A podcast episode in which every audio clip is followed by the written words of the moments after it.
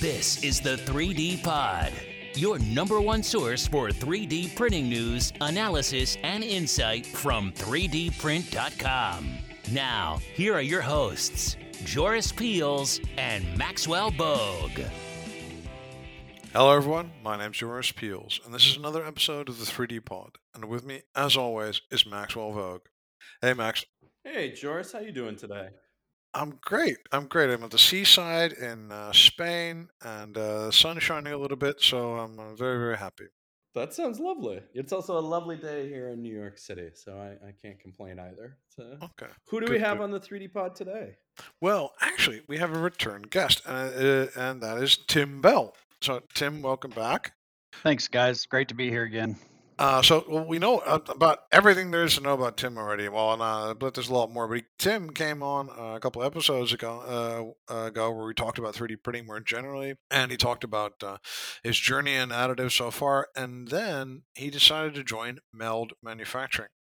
And Meld is a company that I'm completely fascinated with, and uh, what they essentially do is well, they have a they can make giant metal parts. Like I don't want to take a lot of the surprise away from Tim when he starts, but we're talking about like several meters by several meter parts. And what they do is they have uh, uh, it's a it's a deposition it's a solid state deposition technology uh, that is very different metal, metallurgically as all the other 3D printing processes, and it's also could be something that is like really inexpensive and could make really large scale parts. Like one of the things they're doing is tank hulls, large parts for ships. So what Meld could do, well, Meld is, I think the technology is going to be super interesting, and also what Meld can do is stuff that other people cannot do, and that's to make really large, uh, really you know, kind of really functional components of several meters or more. So, so I could totally understand why why Tim would uh, go to do that. Uh, and uh, yeah, that's why we're, we're going to be talking to him about Meld and how it works and, and what the opportunity is there. So, uh, welcome to the show again, Tim. Appreciate it. It's good to be here. Tell us about Meld because you just joined, but we know that Nancy Hardwick founded the company years ago. So, did you know a little bit about the, the origin story of Meld? Let's say. Yeah. So, um, when I was with Siemens, I started working with Nancy uh, actually on the jointless hull program that you spoke of about the the Army hull tank hull, uh, and then interestingly enough, in a previous life, I worked with one of the inventors of the technology when he was with a different company. So I've known about the meld technology for quite a few years, hadn't really been exposed to it physically until the last two years when I was with Siemens. And then starting January 1st, I came on board with Meld. Um, Meld has experienced an, a, an amazing amount of growth, and it's uh, it's it, Nancy needed more people to help steer the ship because there's so much going on. Fair Okay. enough. That sounds really good. Um, uh, and uh, so first, of like, okay, so I've kind of told a, l- you a little bit, but um, tell us a little bit more. Like, how does it work? First off, Sure, sure. So, as we know, most additive manufacturing 3D printing processes melt a material or take a material to a phase change. And typically that is through some type of energy, whether it be laser or electricity or electron beam. And the difference here is or the difference with that is when you when you do a phase change in the material you've now disrupted the the mechanical properties and the chemistry and a lot of those materials have to be redesigned so that the output from the machine meets the specification. So uh, a good example is in powder bed fusion. A lot of people talk about 17.4 pH. Well, it's not really 17.4 pH until after it's been printed and after it's been heat treated. With the meld process, you have a couple different things going on. A, you can start with traditional bar stock, so off the shelf extruded bar. Uh, I say extruded because a lot of it's aluminum or titanium, uh, but rolled or extruded bar uh, that you would normally use to machine components. You feed it into the system. And what happens is the system rotates the bar and then puts force on the bar to create plastic deformation. So you're not going through a phase change where you've made it to liquid. You're just going soft enough that it's like, um, I don't want to say icing, but when you watch it happen, that's kind of what it looks like is icing oozing out. Now, it's interesting that when you watch the process physically, it looks extremely simple. When you start digging into the technical side of it, it is massively complex. and you know everyone sees it and says oh my gosh you know you can you can print so much material and that is absolutely correct you know we've seen deposition rates in 6061 at 30 pounds an hour but the detail resolution of the process is still very large meaning you know a, a typical deposition is going to be inch and a quarter wide maybe inch and a half wide so you still got to machine a lot of it off which is okay because Sorry, is it still a layer process then, or no? You're saying yeah that it's- layer by layer so layer, y- okay, but it's yeah. an inch and a half thick layer inch and a half wide or wide. Okay, uh, could be up to two millimeters thick or you know eighth inch or you know 80 thousandths thick so the layers are very thick so your detail resolution is very low but the core users that are coming to us are those who are struggling to get large forgings and large castings um, in the defense area you know some of these interesting aluminums and titaniums that aren't the normal numbers that everybody hears, they have three to four year lead times on these forgings. And on a meld machine, these forgings can be printed in a matter of days using off the shelf materials. And the beauty of it is the off the shelf material chemistry and mechanical properties that go in are typically exactly what, what you get, what the yield is. So some materials don't even you're not doing a full state change, right? You're not you're not making, as you said, you're not going to liquid and then coming back and letting it Yep. harden and potentially get impurities and stuff like that. some some materials you're still going to need to heat treat because the heat treat is is creating a temper or it's creating some uh, grain uh, reconfiguration that's needed for a specific you know high yield part uh, but most materials can come right out of the machine and, and be at spec material wise which is just fantastic But how do the layers bond if you're not if you're not melting the That's the- material? that's the Or that interesting the thing. Yeah. Yeah, so that's the interesting thing. You know, as you're creating, you're creating enough heat to plasticize the material. And when you do that, it's also heating up the previous layer. So those layers bond. Uh, I don't want to say atomically, but they bond on a mechanical, not even a mechanical, they bond grain wise. There we go. There's the macro word that I'm looking at. So the grains will bond together. Interestingly enough, and this is one of the things that blew me away when I first came here was imagine you have a diameter that has two flanges and the flanges are radial and like maybe there's a bolt hole pattern in that flange where somebody would bolt this ring to something the underside of the flange with the meld process you can actually print on the top side of the flange but push the material through to the back side of the flange What? Let that let that digest for a second because i had to Okay, and then i had do to a- go pull up the Can we, paper can we do a can we do a replay? Uh, no, yeah. Okay. Go on. Go on. Yeah. Yeah. Could you you just yeah. So okay, let's think of it this way. Let's say we're we're we're printing on a plate, and let's suspend that plate up in the air on two blocks on the ends. If I do a deposition on that plate, and the thickness of the plate is I don't know, let's just call it quarter inch. As we're softening up that previous material, we can actually force material through it to where it comes out the backside. My mind was literally blown. yeah, yeah, right. Are you deforming the previous layer in order to push the material through, or is it almost like you'll forgive me, almost like a sieve, and the material the material is kind of coming through and then forming It's on the other it's side? It's deforming it. So you're pushing that that parent okay. material down and then filling what you just pushed down with a new layer.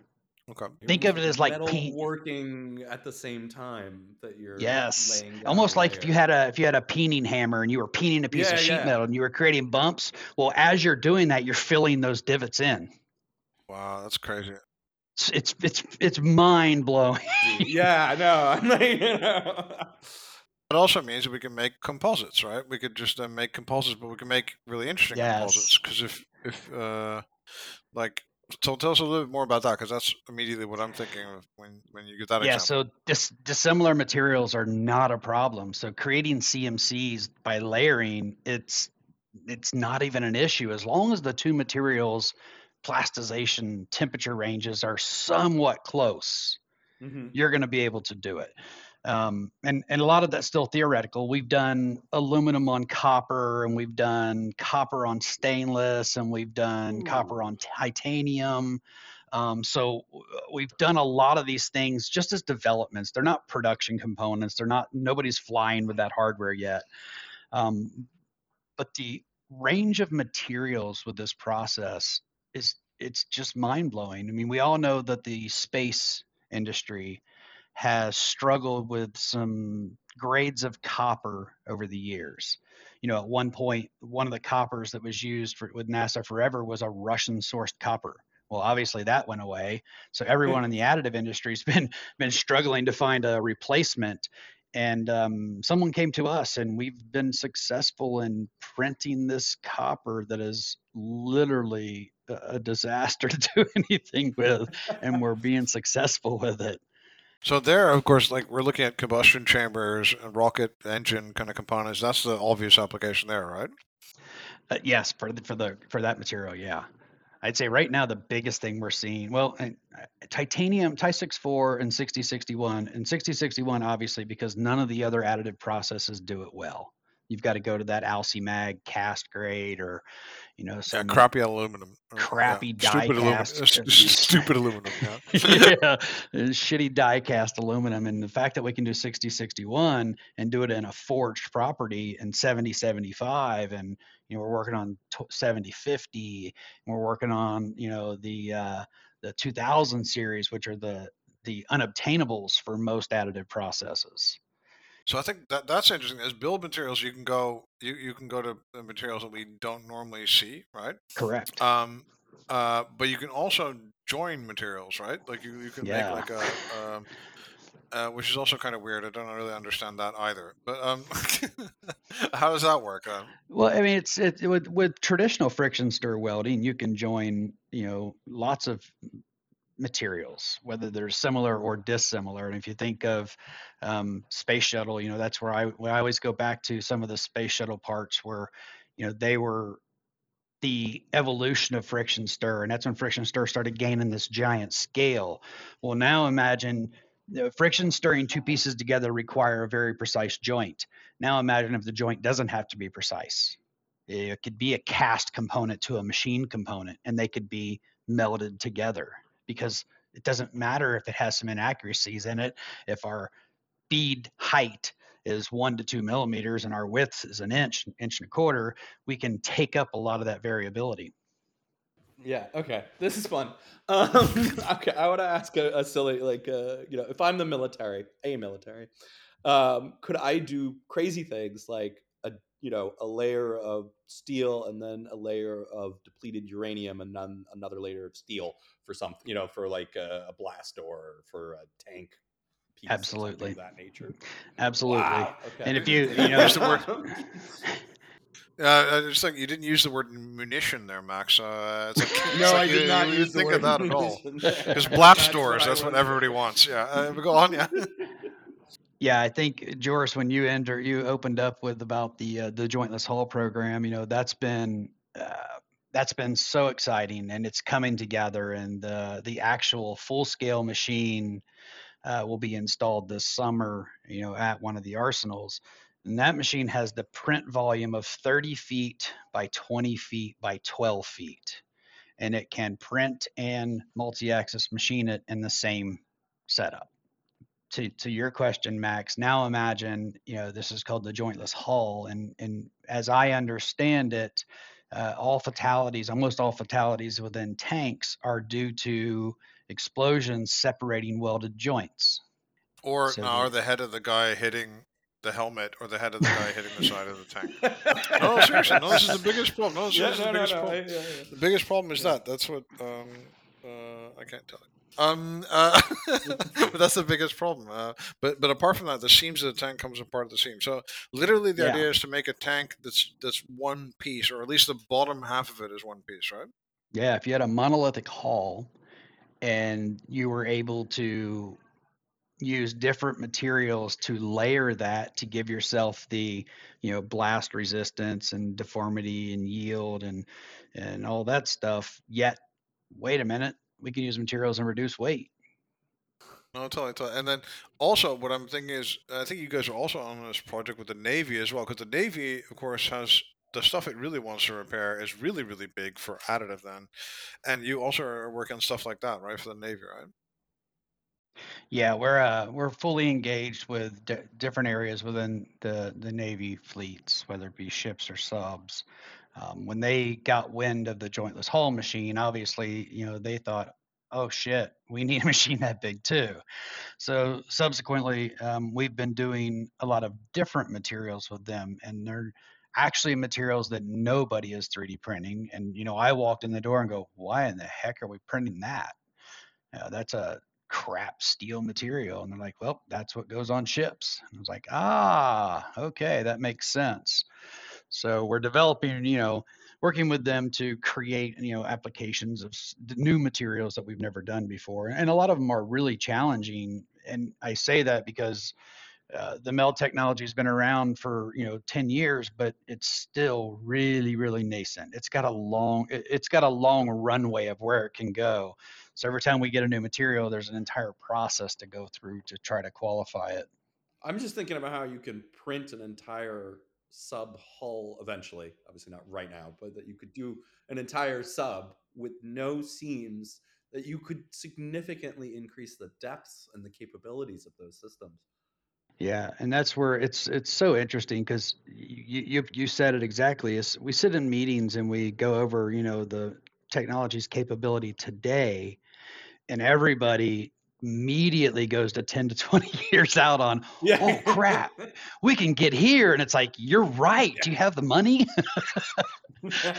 If yeah, you got the money we got the time. Oh just got to move to connecticut and go sit on the subways right? And it's interesting because we're getting requests for very very large cylinders and you would think, wow, you can roll cylinders, you can, you know, forge cylinders, you can pinch them, you can do a lot of different things, but you can't do them on the scale that the meld technology can. You know, we jokingly say that our Z axis is only limited by the size of a machine. Well, yeah, in the building, right? yeah, and and uh, also like oil and gas pressure vessels would seem kind of really interesting. That's a really interesting burgeoning space as yeah, absolutely. We have two uh, two employees who actually came from the oil and gas industry, and you know they're they have lots of ideas. Um, being a small company, we have to uh, we have to go where the money is. We can't do a lot of rabbit holes, or you know we won't be here next month. But uh, where the technology is allowing the company to go is just phenomenal right now who who who's using it right now for applications? Is it mainly aerospace and and the military the navy and the army or is there uh, other clients that you guys are engaging with now or other industries i should say? Today the bulk of the machines the first machines all went to universities and research labs right? Because that's that's typically what happens. Uh, what we're seeing now is uh, aerospace and defense OEMs purchasing multiple machines based off of the we did testing they got their first machine and now they're like oh oh wow this can supply our raw materials. Um, we we take a lot of raw materials for granted. You know in traditional machining we buy bar stock up to you know whatever size and it's readily available. But as soon as you get outside of a two foot by two foot cross section that's not readily available. But with the meld process, you can take that smaller stock and convert it very quickly and very easily. So some of the OEMs are just merely looking to make their own internal forgings and, and billets. Hmm. And then that, because you're buying this meld stock, it's, it must be relatively low cost as a result. Yeah, I mean it's the traditional bar stock off the shelf. It's a known, you know, uh, production priced material one of the unique things that really drew me in talking about material is um, the ability to use not bar stock. So early on, there was a lot of development around meld using powder or even chips and shavings from machining processes. Ooh, waste material, basically. All right. So, so what other kind of things are we seeing then? Like, you know, uh, repairing uh, Navy ships, oil and gas. What are some other applications you're excited about? Uh, magnesium, uh, magnesium gearboxes specifically. Uh, there's no additive process for magnesium except for meld. And we're starting to see a request. Well, we've already been, several years ago, we started before I got there doing some repairs, and now uh, those repairs are going through uh, flight worthiness testing. Why why would you want magnesium? What's the benefit of magnesium? Aircraft gearboxes are all magnesium housings, and if a bearing bore or a flange wears out, they scrap the whole gearbox, and they're Oh, not cheap. yeah, I can imagine. Helicopter gearboxes are very expensive. Yeah. But then I could also imagine that the, the, the, the meld process seems to be like, do I get like a, you know, are these layers like cleanly together? Are they like one totally the same material, or is it just like, are we getting kind of like a kind of like a, a not clean layer there? Yeah, there's no inclusions. They're fully dense. Um, mechanical properties meet same as the wrought material that went in. I was just wondering if there are any like big requirements in terms of like how you house it and stuff like that. Like, does it does it need an argon, you know, container or something of that nature? Or is this all kind of open air, as you say? It, it sounds like it's quite simple, but obviously it's very complicated. But So most of your materials are open air. Uh, all the aluminums are open air. Titanium does require an argot argon environment. Um, and today we use because the size, we use typical argon bags like you would use in welding argon uh, or welding titanium components together. So we use something like that. Uh, If you think about the scale of the machines, it'd be really hard to build an enclosure on a machine that can print 30 feet by 20 feet by 12. and that'd be a whole lot of argon to fill it up. yeah, Well, that's why. hey, start filling like- the machine up. We'll come back next month and start printing. exactly because the russians used to do like pure oxygen welding right for for making their subs and stuff um and i know it was very dangerous um but they would do that so that's what i was wondering Yeah, we're we're learning a lot of things not to do and things that are successful in um, creating inert atmospheres just at the point of deposition. You still have oxide layers you've got to deal with once the hot part leaves from underneath the tool. So there's still a lot of development work there. So I, I would think that then also you could like add on to things as well, and that could be really interesting to add on to materials and to augment things, right? Absolutely, uh, especially if you think of something that uh, if if you normally machined a giant block to make a cylinder with some bosses on it, well, you can create the cylinder very cheaply in traditional methods and then just print the bosses on it.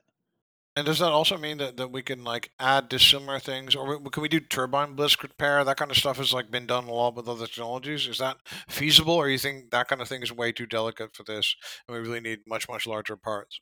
Uh, today, that's outside of the uh, resolution, and you know, knowing Blisks as well as I do from previous life, um, they don't like to they don't like to do anything unknown on a Blisk. Considering if a Blisk comes apart, it usually would cut the plane in half. Yeah. Okay. Okay. So that's may, maybe way way too much in the future, but um, but then other stuff about repairing stuff like, so could you repair a hole in a navy ship? Is that a feasible thing? Yeah, so right now we are working on a program to, I gotta, I gotta make sure I word this correctly. Take our meld head, put it on a robot that can travel to a site and do repairs on a vehicle or a structure. so it's almost like a gantry system that you transport Yeah, have you guys ever been to IMTS and seen the Fanuc booth? They have a robot that uh, is holding onto a Corvette and slinging it around.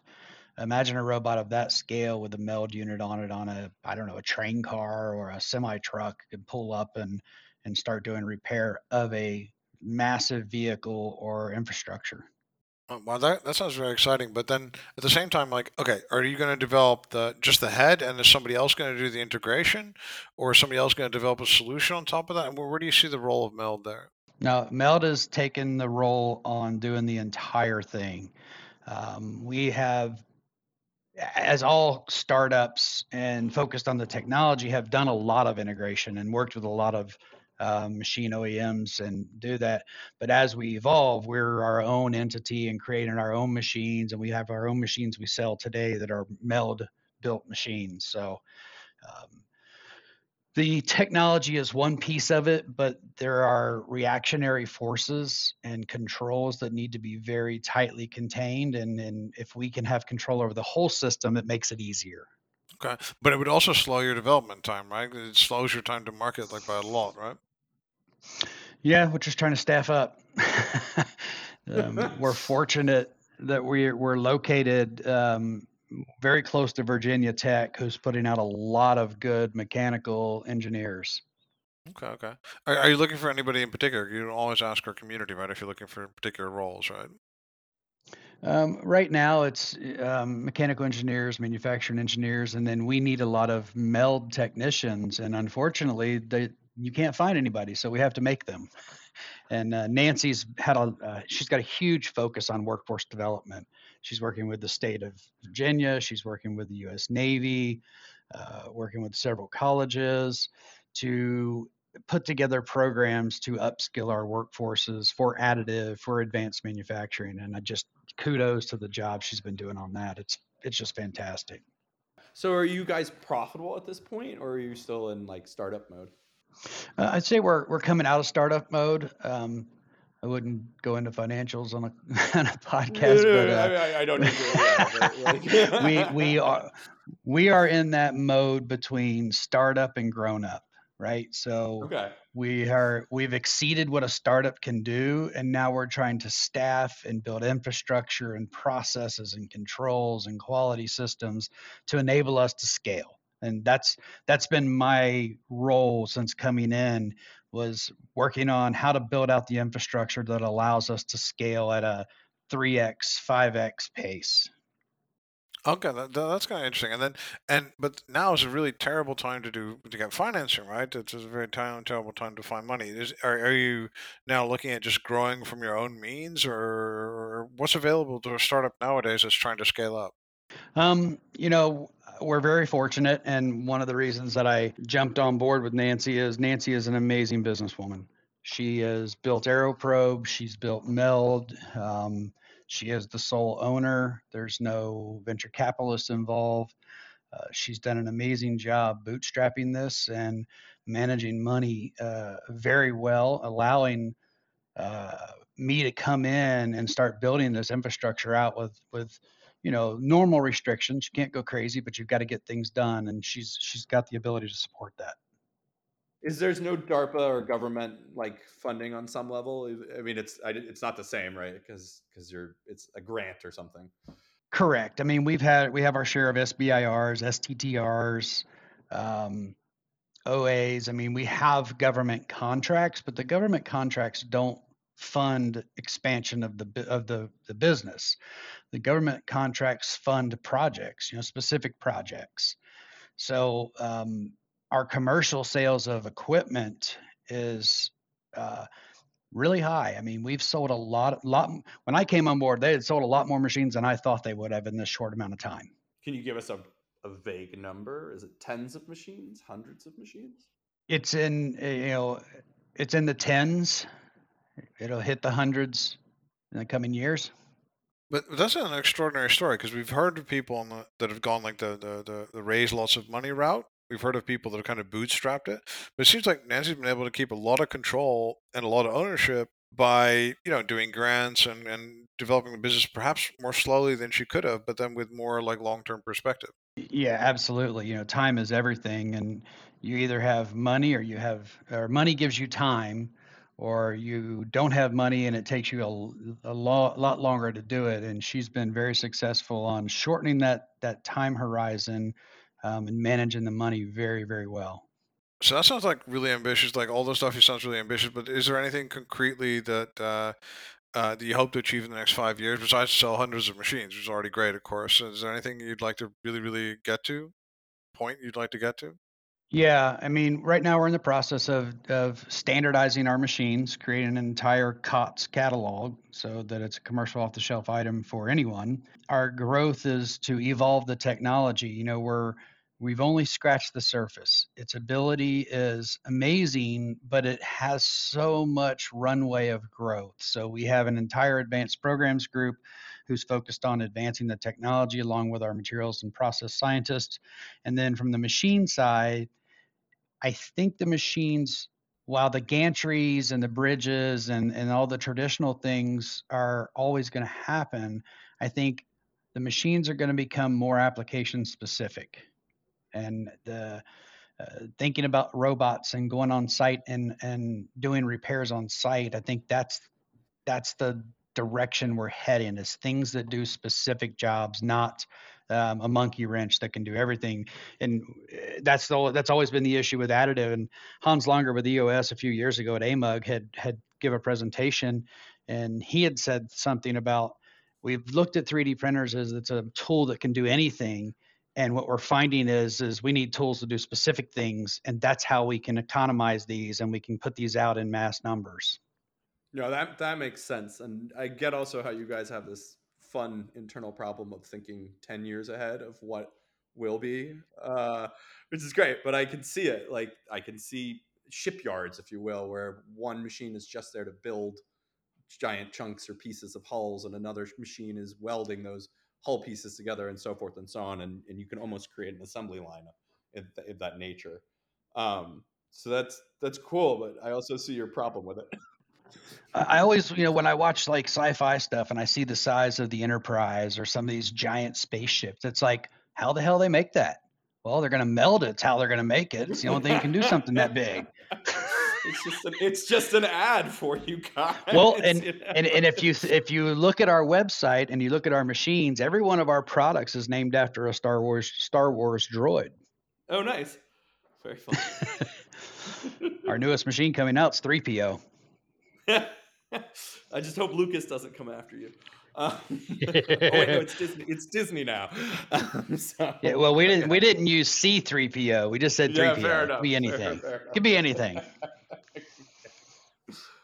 That sounds absolutely wonderful, and and thank you so much for being here today, uh, Tim, and thank you for being here today, Max, as well. Thank you, George. Yeah, it's my pleasure, George, Max. It's always it's always exciting to talk to you guys. It's never a dull moment. and uh, thank you for listening. This is another episode of the 3D Pod, and uh, enjoy your day. You've been listening to the 3D Pod. For more information on what you just heard or to subscribe, visit www.3dprint.com or follow us at 3dprint underscore com.